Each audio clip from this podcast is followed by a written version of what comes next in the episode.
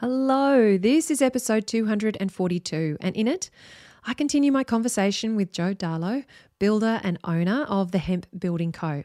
If you haven't listened to part one of this interview, please head back to episode 241. You'll actually hear Joe explain to us exactly what hemp and hempcrete are, the numerous benefits of it as a building material, and things that you specifically need to know if you're planning to build with it. Design issues, all of those kinds of things that are important to take into consideration. You can listen to that episode or you can grab the full transcript for free by heading to undercoverarchitect.com forward slash 241. That's the numbers 241. Now, in this episode, Joe continues continues uh, sharing more detail about building with hempcrete. And we talk about what to do if you want to clad it versus using the lime render and other aesthetic choices that you might want to make depending on how you want it to look. We also discuss cost and using it in a bushfire prone area as well, and how suitable it is for that. And if you're curious about hemp insulation, which I know I get questions about as well, we also discuss that in this episode. Loads to listen to. So remember as well, if you'd like to grab a full transcript of this episode, you and all of information on the resources that we discuss, you can do that by heading to www.undercoverarchitect.com forward slash 242. That's the numbers 242. Now, let's dive in. I begin by acknowledging the traditional owners of country throughout Australia, and I recognise the continuing connection to lands, waters, skies, and communities. I pay my respect to Aboriginal and Torres Strait Islander cultures and to elders both past and present. If we haven't met before, I'm Amelia Lee. Based in northern New South Wales, Australia, I'm a wife, mum, and architect, and I've worked in the architectural industry for over 27 years now. Having worked on over 250 projects, mainly residential family homes, as well as significantly renovating three homes of my own with my hubby, whilst our three kids were babies, toddlers, and even older, I have a personal and professional understanding of the joy, challenges, stresses, and excitement of making your family home a reality. In mid 2014, I started Undercover Architect, and it's an online business to help and teach homeowners like you how to get it right when designing, building, and renovating your family home. Undercover Architect is all about giving you access to the industry knowledge and insights you need to avoid the mistakes and dramas that can cost you thousands, tens of thousands, and even hundreds of thousands of dollars. And it's about levelling the playing field so that the world of renovating and building doesn't seem so mysterious, and you can be the active driver in your project, navigating it with know how and confidence. Undercover Architect helps and teaches homeowners through this podcast, the website, and our online courses and programs, including my flagship program, Home Method. I truly believe that when you know the questions to ask, the steps to take, and the best way to create a home that works, feels great, and that you feel great in, you can enjoy the process of building and renovating, as well as the home that you move into at the end of this ambitious journey. Consider Undercover Architect your secret ally, whoever you're working with, and whatever your location, your budget, or your dreams. Grab access to my free online workshop, Your Project Plan, and learn super helpful information to save time, money, and stress in your reno or new build.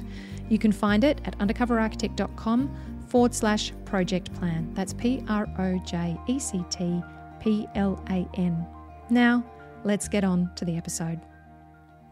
Before we kick off part two of my conversation with Joe, let me just remind you about him and the Hemp Building Co. Joe came across hemp and lime building in about the year 2000 whilst reading an article about the use of this wonderful biocomposite in the restoration of a historic wattle and daub building by a female heritage consultant in France. The article also mentioned the equally successful use of the material on several new housing projects, and this was indeed the light bulb moment for Joe. And having a deep understanding of the behaviour and benefits of using natural plant based materials in building homes, it seemed that hempcrete ticked all the boxes and no other contenders came close. Joe believes that if we are serious about creating buildings that are truly sustainable, there is no other renewable source that comes close to providing the benefits of the industrial hemp plant. Changing careers, retraining as a builder in 2006, Joe focused on using more natural building materials and methods, including building his own home in 2011 from hempcrete. And he talked in our last episode about the lessons he learned from it and how it attracted many others who were also interested in using this fantastic material and exploring what it could offer in sustainability credentials, thermal comfort, and a healthy home. Since then, he's helped and supported countless homeowners and industry professionals through his company, the Hemp Building Co., which is based in Kyneton, Victoria, and he has a significant reputation for his expertise and experience as an industry leader in hempcrete. We kick off part two with some detailed discussion about working with hempcrete and what your options are for finishing it and cladding it to create a particular look or feel for your home. Now, as a reminder as well, you can download a free PDF transcript of this episode and links to the resources we mention by heading to www.undercoverarchitect.com forward slash 242. Can we talk through? Because obviously, you said your house can look any way that you want it to. You've got your 300 wall, you know, it requires that lime render to provide the waterproofness to the to the to the because the the hemp itself is a is a vapor permeable membrane. Um, the the lime render on the outside is obviously what prevents rain from soaking through that wall and penetrating through that wall. In you mentioned lime on the inside as well. Can you can you leave it exposed on the inside? And if you want to um, can we also talk through some options about what happens if somebody does want, say, weatherboard cladding, or they want to be able to hang a bunch of pictures on the walls inside? So that means that they're, they're going to have plasterboard or something like that. What do you need to take into account if you want to add cladding or just work with the lime in terms of um, the the yeah the finish of the wall? Indeed, and again, that's something that we um, we work with with clients quite extensively in in the majority of cases, um, when we were talking about the timber frame, the structural frame, that is generally built in the central axis. And what I mean by that is that you've got hempcrete on both sides of that frame.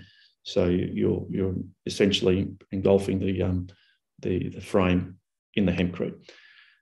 In that particular scenario, the external wall, hempcrete wall, has to have a, a lime rendered finish because the lime rendered finish is actually what gives you the weatherproofing. So when we go for our building permit application, there's a number of different um, areas that you need to comply with, and weatherproofing is one of them. Fire resistance is another, insulation is another. So in that particular scenario, you would definitely render your external wall. While we're talking about the external wall, there is the option of cladding that external wall in whatever cladding you, you choose. The difference that we, uh, the, the approach there would be different in terms of at the design stage, if we know that the client wants to use, say, for example, corrugated iron, we would uh, design the house in a way where the structural frame is positioned more to the external side of the wall. The, that frame is then after you've, you've built, you would have a temporary or even a permanent formwork on the on the outside face of that timber frame. And then once the hempcrete walls are built, you would use a, a timber batten, either in the vertical plane or in the horizontal plane, depending on which way your cladding is going, your finished cladding is going to run. So if we were using that external cladding, the, the, the the gap that we create with the batten, say a 35 mil batten, does two things. It, it provides a little bit extra thermal resistance, so your R value, and it does improve the insulation some somewhat. But it also stops anybody. So if we were to put that cladding directly onto the onto the hempcrete, we would stop that uh, or inhibit that natural progression of vapor, that breathability. We have this beautiful wall which we're going to slowly kill because we've, we've put a, a barrier on it. Um, so the batten kind of ensures that no matter what happens down the track, so if you would say put um, weatherboards on that external, on those external battens, and that gets painted with synthetic paint, it wouldn't matter because we've got this air gap that we've created. On the inside, uh, I return back to what I was saying earlier that we we tell people that Hempcrete was always designed as an overall system, meaning it was designed to be like a sandwich where you had render or cladding and, and render on the inside. Now, we do get quite a few people that are, that are really interested in that natural striation that you create by working it's, with the formwork. It's so beautiful. Mm, it is. It is. Um, the only thing I say to people, that's fine, as long as you know that you'll get a little bit more thermal performance if you render it um, you'll get a you'll get that wall it will stop dusting because you'll you'll consolidate that uh, surface, and you also improve the acoustic. But we do you know, often get people that still want that natural look, and uh, it will need a, a natural breathable sealer. So no matter what we do with the external or internal wall, we have to use a material that is sympathetic to this vapor permeability, this breathability that I keep referring to. Um, we don't want to apply, you know, plastic paints on that surface again for those same reasons, because we want to, you know, continue this this wonderful process of that wall uh, regulating the humidity inside a house. Because we all, you know, we cook, we wash, we sweat. Um, you know, in normal sort of house conventions, that's got nowhere to go. But with a hempcrete wall, because of that breathability, we know uh, it's dealing with that moisture. Yeah. Um, you mentioned before about, um, you know, say appliances or, or, or, wall cupboards. Again, that's part of the design at design stage. If we are, if we know that there is a kitchen wall and we're going to have overhead cupboards, we would put um, infrastructure in place. So when the uh, fixed carpenter comes in and, and, all those fittings and fitments are, are being installed, there are fixing points uh, for into the hempcrete. Hempcrete wall without those uh, blocks or uh, or strips, fixing strips, can still hold a screw. Uh, if you were hanging even a heavy uh, mirror, it will it will do so without any um, any infrastructure behind it. But if we're taking wall cabinets and, and, expecting them to stay up, we would need some infrastructure behind it to um, fix them into.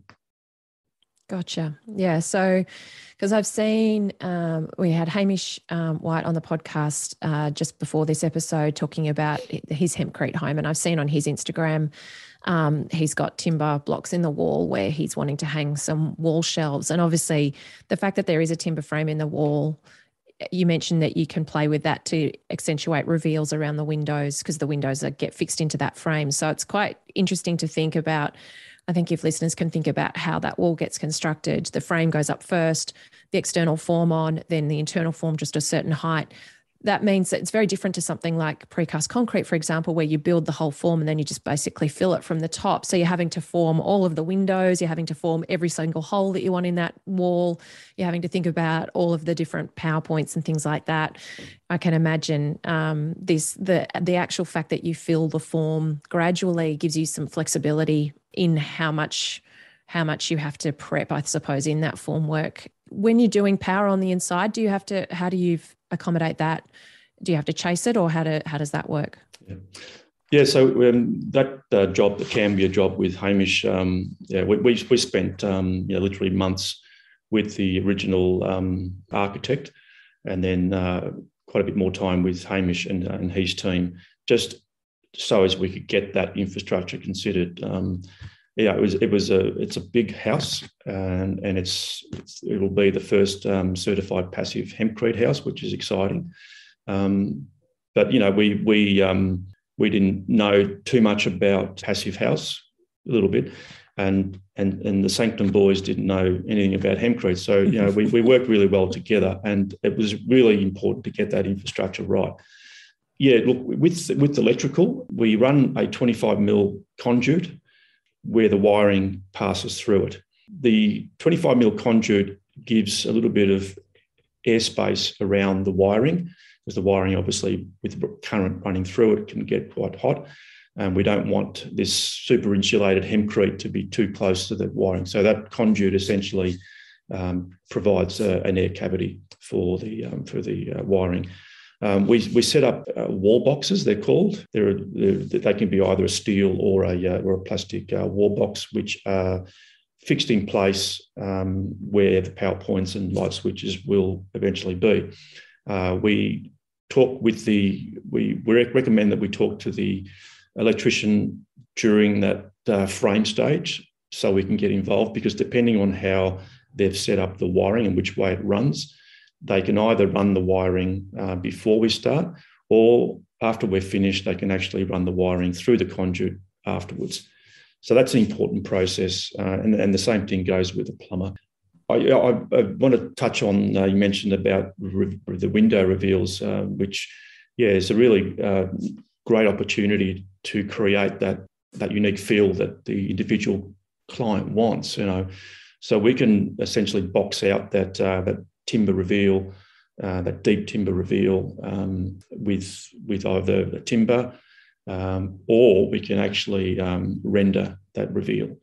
And we can also, uh, if we know beforehand, rather than just having a 90 degree uh, wall, you know, reveal coming out and meeting the internal walls, we can also soften that by either having a rounded edge or even a, uh, an angled an angled beveled edge, which interestingly um, allows more light coming into the room.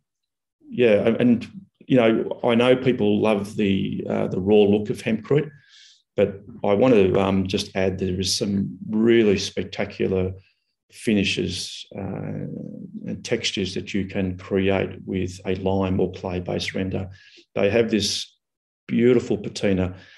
You know, I, I, know I'm influenced. I've got an Italian background, and I guess I, I grew up, um, you know, as a as a young boy, and just really, um, uh, I, I, really focus on uh, if I am ever in a in a house where there's a lime render, but you know, we we we can work with anybody. You know, if, if a person doesn't want that render, we can work with it, which is an important aspect when you consider a person's budget. We've you know, it, it all it all comes into uh, into play. Yeah. Does the lime, can you pigment it if you don't want it to be its natural color? Do you just add oxides and things like that to it to get it yeah, to the colors that you want? Yeah, you can. So I've introduced uh, a um, an old solid plasterer, when I shouldn't call him old, but he uses the old techniques, the old tradition to the Cambia project. And um, I'm looking forward to the open day because um, people will see this this house, the external render and uh, and the internal work uh, will really. Uh, it, lo- it, looks amazing already, but um, in, in its finished state, I think it'll be just the most wonderful exemplar of hempcrete in Australia. That's super exciting. All right, you mentioned working with people on their budgets. So let's get into that all important conversation around cost because this by, by far and away is the um, you know, I find is the common question for homeowners. I have loads of members in Home Method, for example, who really love the idea of hemp.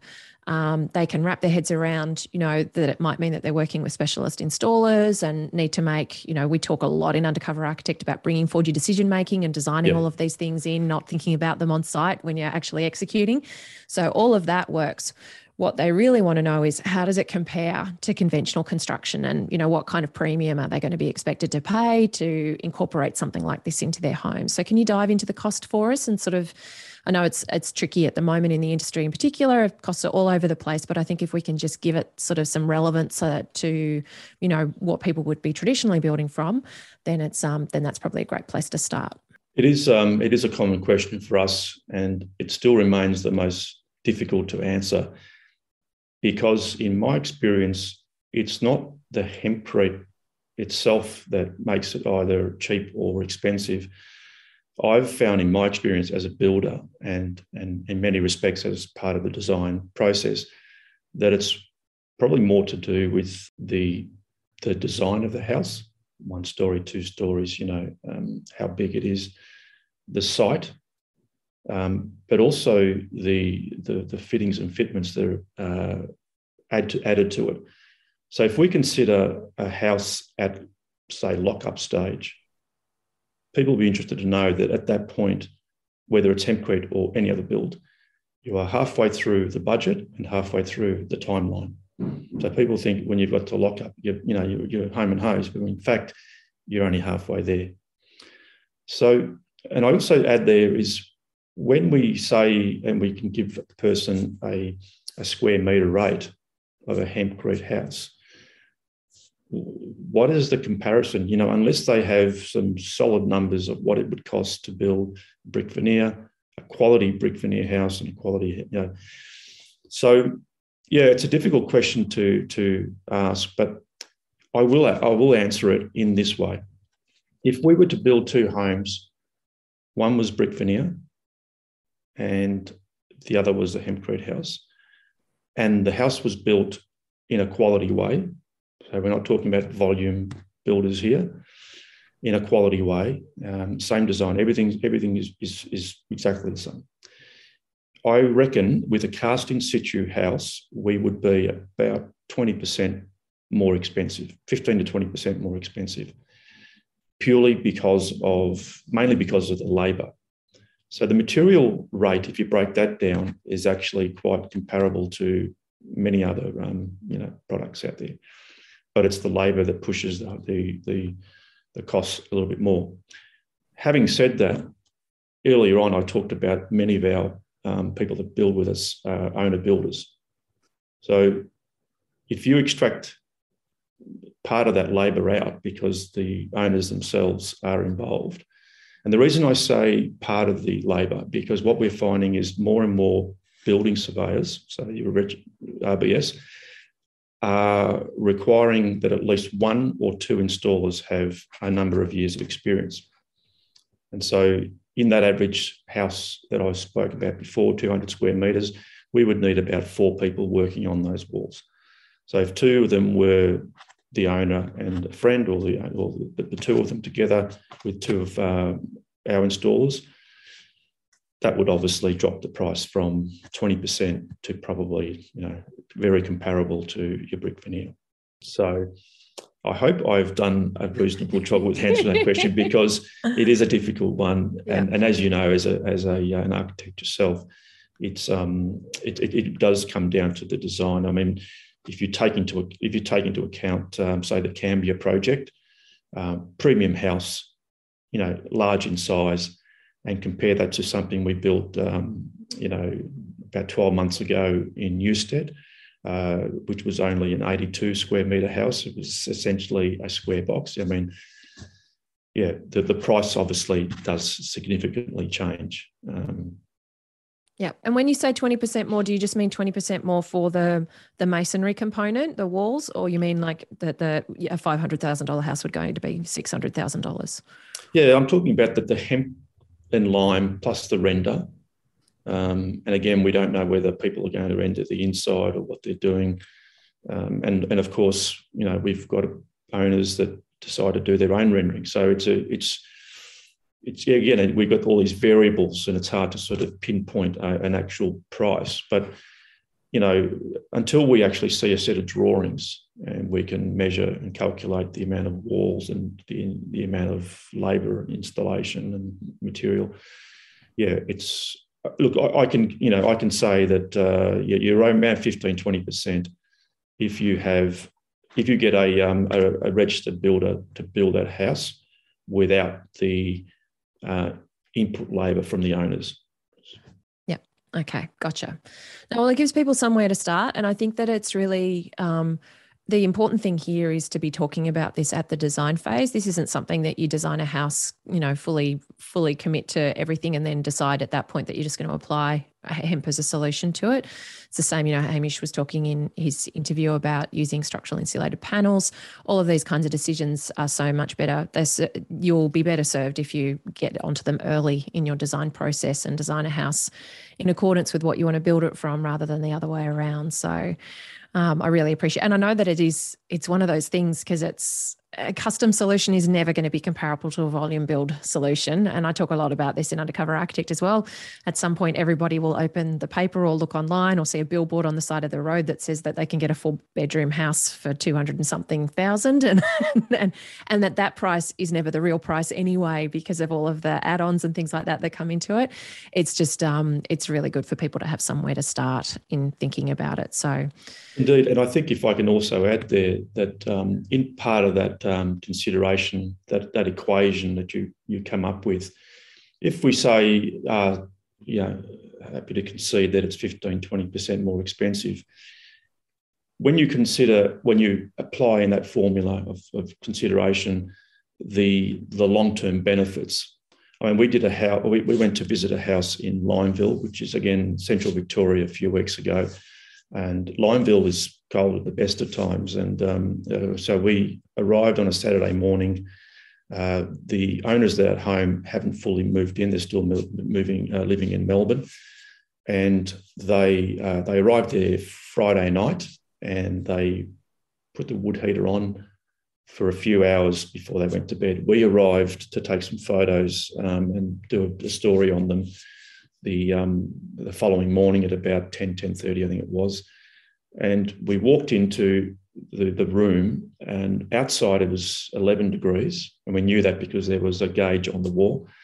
And uh, inside was 21 degrees. And I said to David, the owner, oh, that wood heater, you know, that does the job. And he said, well, it's not on. uh, and even myself, you know, after um, all this all this time in this uh, working in this space. Um, now, what I'm what I'm suggesting is that there is um, in that equation we need to include the uh, the the costs that you save over a period of time, particularly at the moment where we see you know gas prices at these astronomical um, you know, sort of figures. So um, the payback time will be quite short and uh, with long-term benefits. So perhaps that's uh, something that I know that I'm probably got the salesman hat on here, but I, but I do mean that hand on my heart. Um, it, it is it is going to uh, be a cost that will be lost in in, in somewhere in your memory um, as the years go by. Yeah, I agree. I agree. So luckily we've got a beautiful community of listeners who think long term about these things. So it's uh it's awesome. Now you mentioned suitability for bushfire zones. So can we just quickly talk about um, do you know what BAL rating it achieves off the bat or you know how people can I, and I saw that footage that you shared on Instagram with the blowtorch and how differently the hemp performed to the wood. It was quite extraordinary. So um, how does it go and what BAL rating does it achieve? Okay, so if we if we are building a house, uh, hempcrete house in a bushfire area, and we have a, the, the, central cast timber frame, which means we've got hempcrete wall on the other side. The the BCA, or when you go for your building permit, the building surveyor will uh, there'll have to be a, uh, a render on the external side, about a 20 mil thick render. Now, that 20 mil thick render is what is actually the document that will achieve the fire resistance level. If you build that house, um, if you, sorry, I'll take one step back. If that house can be built in a flame zone. So, flame zone FZ is the uh, highest um, fire level we have as far as bushfire is concerned. Bearing in mind that the rest of the design would have to be so your windows and your eaves and everything else. But the wall itself is completely fireproof.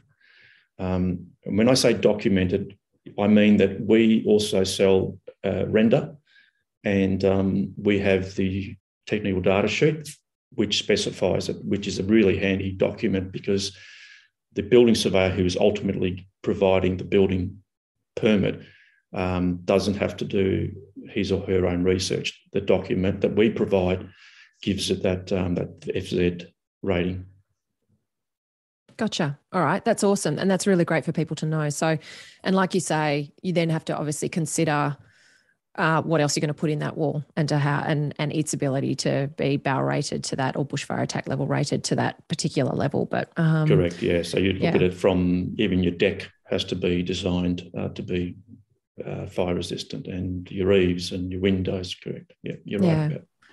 We did a whole season, season 12 of the podcast called Rebuild and Build Better, um, all about rebuilding after bushfires and building in bushfire prone areas. And uh, Dick Clarke and Andy Marlowe from Envirotecture were on that podcast um, season and talking about a hemp home that they did that had fantastic. Um, uh, uh, awnings that came down, and, and when they were erected, they were like shade structures over the um, the deck. And they, it was when they had the site uh, rated, this actual house site wasn't um, was quite a low bushfire attack level, but they looked at at the topography and couldn't understand why it was being rated so low. And the owner agreed um, that in terms of their own personal risk management, that they'd rather build it to a higher bushfire attack level because um, they, you know, had seen obviously what had happened uh, during the Black Saturday fires and those kinds of things. And yeah, we did that season early 2020, so after the Black Summer fires that we had um, down the east coast of Australia. So it was really great to be able to share hemp as a, a really viable alternative in these bushfire prone areas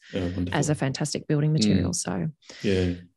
Um, now, before we wrap up, I just wanted to talk with you about hemp insulation. So, I this is something that I've had members ask about in terms, and I know that I've even seen some builders experiment with just actually shoving hemp inside a framed wall to see, you know, if they pack it down, what then can they measure in the thermal performance of that wall as a bit of an investigation of it. I know you've been potentially dabbling in this, and it's just I'm curious about hemp as an alternative product for insulating our walls. Look, it's uh, it, if we will get there one day. At the moment, um, we're still um, at the very very early evolution where we're just trying to get an industry. So again, going back to three or four hundred hectares, we've got a business case. We can we can um, yeah we can set off from there. And as as we grow, we will definitely we are very interested in um, in, in hemp insulation. The hemp insulation, if you can find it in Australia, is usually imported. And it's and hemp in that form is very expensive to move around. You know, it's it's all volume. I'm not sure whether just packing it into a wall is going to be, you know, something that you can roll out because, as you and I both know, Amelia, you need to have a document. You need to have something that certifies that that product is uh, says you know it does what it says it does.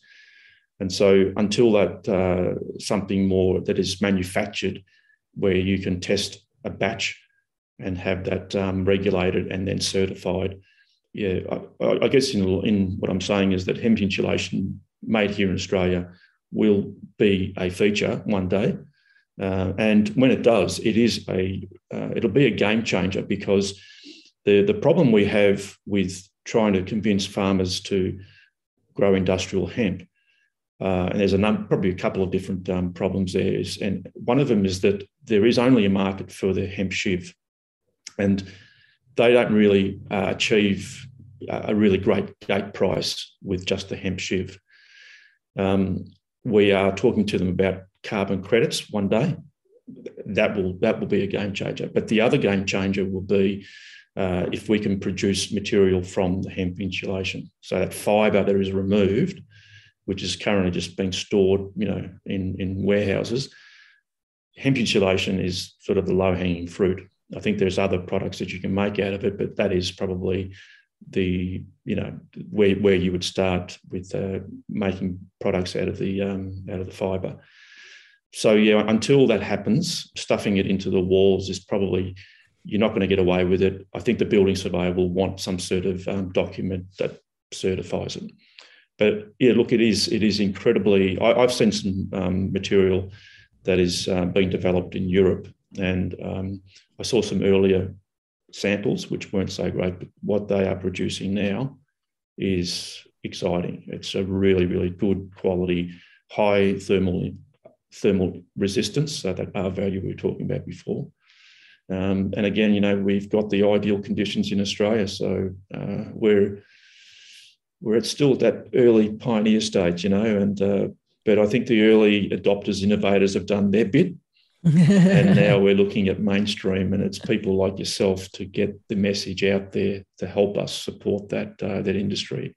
Um, if I can just add, um, hand on my heart, we're working with farming groups because uh, uh, when the the water rights were privatised, a lot of uh, unemployment uh, was basically overnight was lost. You know, a lot of employment was lost in, in a lot of these townships around the Murray. And so they are seriously looking at industrial hemp as an alternative crop. And so, you know, we've got this perfect storm brewing. You know, we've got the conditions, we've got the, the farmer know-how, we've got people, I guess, people like me that that, that understand the way this material works and knows where where the, the future might lie. It's just that little bit of picking up that uh, more mainstream um, as that bell curve goes up. Um, that will drive it, and uh, the investment is probably where we are we are at at the moment. So, building a business case first, and then we'll look at investors and go from there. Joe, I can't thank you enough for the um, just the generous way that you've taken us through this in such detail and given everybody a really fantastic insight into hemp as a building material. Like you, I'm incredibly excited about this. I think that I think that you know we talked about sustainability being misused at the beginning. My um, I got to see the Regenerating Australia documentary, the short documentary that um, the team at 2040 have put together um, a few weeks ago. They talk about regeneration um, being the terminology that we need to be using instead of sustainability. Um, that regenerative design, regenerative practices, that's what we need to be doing in order to actually claim back what's been happening to our climate and be able to actually repair the damage that's been done. So, and I can just see that using something like this product um, just provides us an incredible pathway to it. So I, uh, yeah, I'm hoping that there's listeners uh, who are tuning into this and going, oh gosh, actually, this aligns with so many of my personal values. Connecting farmers to their products, you know, giving farmers business cases for that really work for them, having a crop that they can farm twice a year, you know, that sequesters carbon, that performs really well from acoustic and thermal insulation, it's healthy home it just ticks all of the boxes. So I really appreciate your time, Joe, and uh, and sharing with us such incredible information about this building product. Amelia, I thanked you at the start, and I'll thank you again uh, for the opportunity.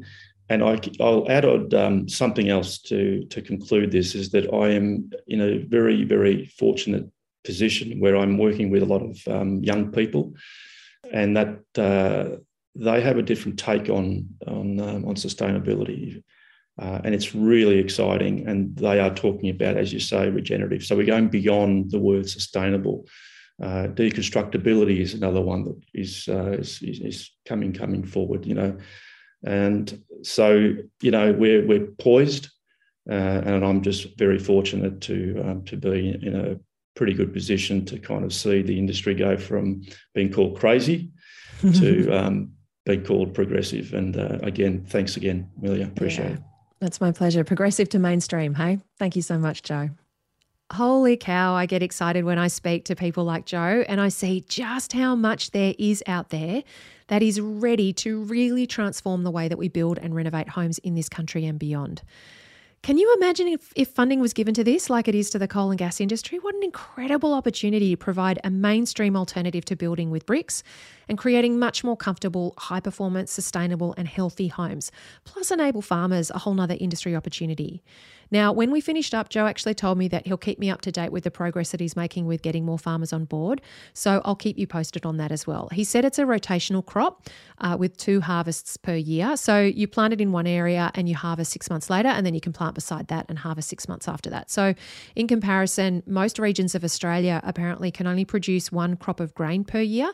There are some that can do a summer and a winter crop, but most produce just one. So, it's amazing to see what opportunities there are for using a crop like hemp, and if we can find avenues for all of the parts of hemp, it's uh, it's really the sky's the limit in what this could mean. So, I just, I just I get so excited about what's becoming more available in the residential construction industry, and particularly the options that it presents you as the homeowner when you're wanting to build and renovate. You know, you don't just have to do what's always been done. It's it's it's just incredible what you can do with the decisions that you make for your home and the quality and the type of home that you create. Now, I do hope that you found both this episode and the last one super helpful. It's really been a deep dive into hemp and hempcrete, and uh, so really great information for anybody who's considering this this material, and and that you learned a lot. You know, Joe was very very generous with what he shared and and the wisdom and experience that he certainly gave us uh, on both uh, part part one and part two of the conversation. Now, I've got transcripts of the, both of these episodes. So you can grab the uh, PDF downloadable transcript for free of this episode by heading to undercoverarchitect.com forward slash 242. And last episodes was 241. So, and all of our podcast episodes, they're all on available on one page. So once you opt in for one, you can just bookmark that URL on your web browser, and then you can keep going back to that page to see the next um, podcast transcript so you don't have to go and request it again. I've got links also on that transcript for how you can find Joe and the Hemp Building Co. If you've enjoyed this episode, if you've enjoyed the information that he's shared here, please reach out to him and let him know that you heard about him on Undercover Architect. And uh, I'm sure that he'll be super chuffed to um, learn that uh, it was helpful for you. Remember, too, if you want to get started on your project journey or you want to understand more about what you can do along the way to save time, money, and stress when renovating or building your home, I know you're going to love my video workshop. The uh, It's called Your Project Plan, and you can access it for free. Plus, I've got a huge range of lovely bonuses available there for you by heading to undercoverarchitect.com forward slash project plan. That's P R O J E C T P L A N. As always, thank you for tuning in and for letting me be your secret ally. Until next time, bye.